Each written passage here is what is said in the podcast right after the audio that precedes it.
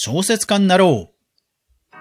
Kindle 出版では SEO など検索対策をして読者の目に留まる売り方がよく知られています。多くの Kindle 作家さんはタイトルと表紙と内容にものすごく時間を割いてるはずです。そんな中、Kindle で小説を売り続ける作家さんがいます。高山寛さんは100件以上ものレビューのつく Kindle 本を何冊も出しています。その経歴とは？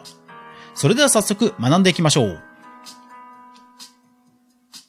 おはようございます。クリエイターの香川です。今日の内容は小説家高山寛さんとは高山さんの作品と凄さ、小説家への道です。はい。今日は、まあ、いわゆるクリエイター名鑑といったような内容でお届けしたいと思います。えー、高山寛さんなんですが、えー、Amazon のプロフィール、著者プロフィールを読んでみますね。高山寛、小説家、童話作家、長編作家を主なフィールドにミステリーや恋愛など様々なジャンルの物語を紡ぐ、大人も子供も楽しめる偶話を執筆ということなんですね。えー、小説家、童話作家というふうにご自身で語られていますが、えー、ツイッターのですね、過去の、えー、投稿を見てみますと、やっぱり会社員をね、やられてた時期もあって、会社員の頃から、まあそういう執筆活動をされていたという方です。で、私が調べる限りは高山さん、えー、Amazon で、えー、ペーパーバッグはね、えー、Kindle で出していますけども、いわゆる商業出版誌は、えー、なかったように思、えー、見つけられませんでした。ですから、いわゆる Kindle 作家と言ってもいいと思うんですね。もちろん、えー、もうここまで言っちゃいますと、もう Kindle 作家っていう言い方自体がもうどうなんだろうと。もう、やっぱり小説家というふうに言うのが、まあ、最適な気はします。逆にそれぐらいもうコンテンツ力が、圧倒的だということで、ご紹介します。はい。高山さん、最新作はですね、二人の余命。こちらですね、え、Kindle で、え、298円。もちろん Unlimited 対応してますので、アンリミの方は0円で読めます。ペーパーバックが1513円です。そ、この書籍がなんとカテゴリー、ロマンスというカテゴリーで1位なんですよ。で、このロマンスというカテゴリーがどれぐらいすごいかというと、えー、Kindle 本、文学でロマンスです。ですからもう、あのトップカテゴリーの次ぐらいなんですよ。これすごいですよね。これ、1、個人が、このセカンドカテゴリーのレベルでトップになるって相当ですよね。で、えこのロマンスのカテゴリー、なんと、高山さん、高山さん、で、え別の方、高山さん、高山さん、高山さん、高山さん、別の方、まあ、別の方というか商業誌、商業誌なんですよ。これすごいですよね。ロマンスのカテゴリーほぼほぼ独占、しかも商業誌をも上回ってるということなんですね。で、えー、この二人の余命に関しては185件のレビュー数。で、それ以外にも、122件の、悲しみアプリなどなど、まあもう固定ファンがいるという感じがします。で、この二人の余命の商品ページで、えー、ほら、あの、この本を読んだ購入者はこれも読んでますっていう欄あるじゃないですか。あそこにもう高山さんの作品がずらーっと並びます。ですから本当に固定ファンをも掴んでいる、もうまさに小説家と言ってもいい、えー、まあ言ってもいいというかもう小説家と言えるクリエイターさんなんではないかと思います。いやー、だからほんとこういう方がいるんですね。で、あの、表紙を見る限りは本当におそらく個人の方だと思います。あの、Kindle のその編集者さんや、えー、表紙をえ外注するって方も多いと思うんですけども、多分おそらく個人の方だと思うんですね。えー、そんな高山さん、もし Unlimited 入っていない方で、えー、まずは無料で読んでみたいという方は、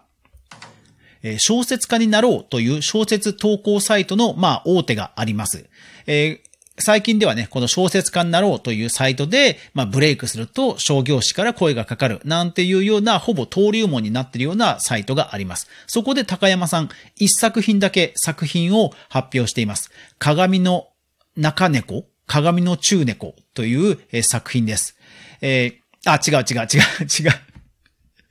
ごめんなさい。えー、製鉄所ですね。これ、これな、これペンネームかな？すいません。製鉄所。製鉄、あ、違う違う。いいんだよ。鏡の中猫。これがタイトルです。はい。で、第一章が製鉄所ですね。失礼しました。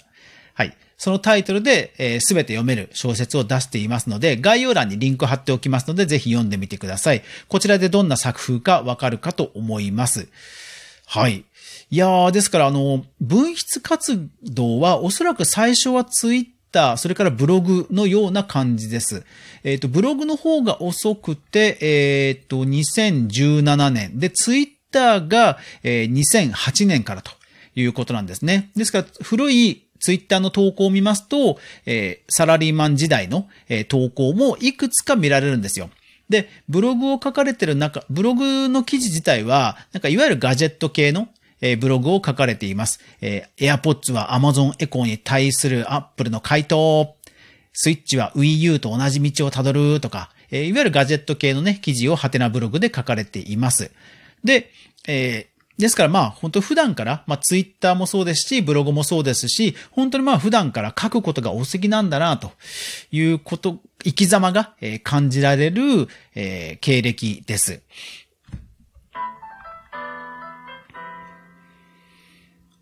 もちろんツイッターもですね、えー、っと、デイリーで見ますと、えー、最近ですと5通え4通から7通ぐらいの投稿ですので、えー、本当にまあ、がっつりツイッターをやられているというよりは、まあ、文学表現としてのツイッターを、え、使われ、使い込んでいると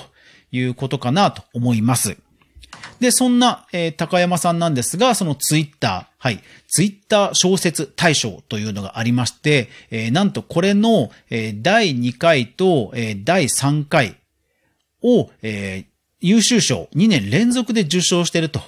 いうことなんですね。で、さらには、えー、こちら、え、っと、小説現代、小説現代という商業商業雑誌がありますが、その第15回、第15回の小説現代の長編新人賞の一次選考にも通過していると。いう実力の持ち主なんですね。ですから本当にその小説家として Amazon の Kindle で、えー、固定的なファンを獲得していると。いうまさにですね、クリエイターエコノミーの、えー、機種じゃないかなと。いう思われ、まあ、思、思われる、まあ、活動をされています。いやー、ほんとすごいですね。私もたまたま見つけたんですけども、ここまで、うん、いや、も、なんかもっと話題になっても良さそうなもんなんですけど、で、これだけの売り上げとこれだけのレビュー数、レビューも本当にいい評価ばっかりですので、本当にファンの方がたくさんいらっしゃる感じなんですよね。いわゆる Kindle 小説で有名になった方って言いますと、えー、藤井太陽さんかな？藤井太陽さん。そうですね。藤井太陽さんって方が、まあ結構有名は有名なんですけど、そう、これ、あの、この方は、あの、日本に Kindle が上陸した時に、あの、がっつり書かれて、えー、いろんな賞を取られた方なので、特に有名だったんです、有名なんですけども、えー、でもこの高山さんは本当にコツコツコツコツと、えー、出版をされていって、ツイッターでもそういう表現をされていって、えー、今、もう固定ファンを掴んでると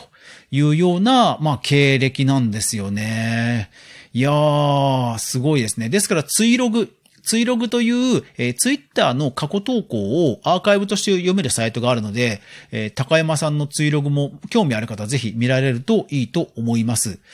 いやー、ですから本当にね、こういうその創作活動、創作活動をコツコツコツコツ続けていって、まあ、やっぱりあとはもうどんどん作品をね、えー、定期的に発表すると。え、作品自体も、えっ、と、多い年は4作品、えっ、と、そうでない時は年間2作品という感じで発表しているということなので、本当にコツコツやられているんだと思うんですね。で、えー、2010、えー、2017年とかかなぐらいからもう定期的に出されていますので、本当にその頃からもう完全に小説家として活動されてるんじゃないかなと思われます。ですので、高山さんの情報をもしお持ちの方いたらぜひ、クリエイターエコノミーニュース、えー、この番組宛てに、あの、情報、追加情報ぜひぜひ教えてください。本当に興味深いですので、えー、ぜひ皆さん教えてくださると嬉しいです。クリエイターエコノミーニュースでは、かぐわがクリエイターエコノミーに関する記事を毎日ブックマークしていく中で興味深いものをお届けしています。毎朝の収録配信、夜9時からのゆるり雑談ライブ、そして週に1回の無料のニュースレター3つの媒体で配信をしています。ぜひお好みの媒体をフォローしてくださると励みになります。よろしくお願いします。というわけで今日も最後までご視聴ありがとうございました。それでは皆さん、いってらっしゃい。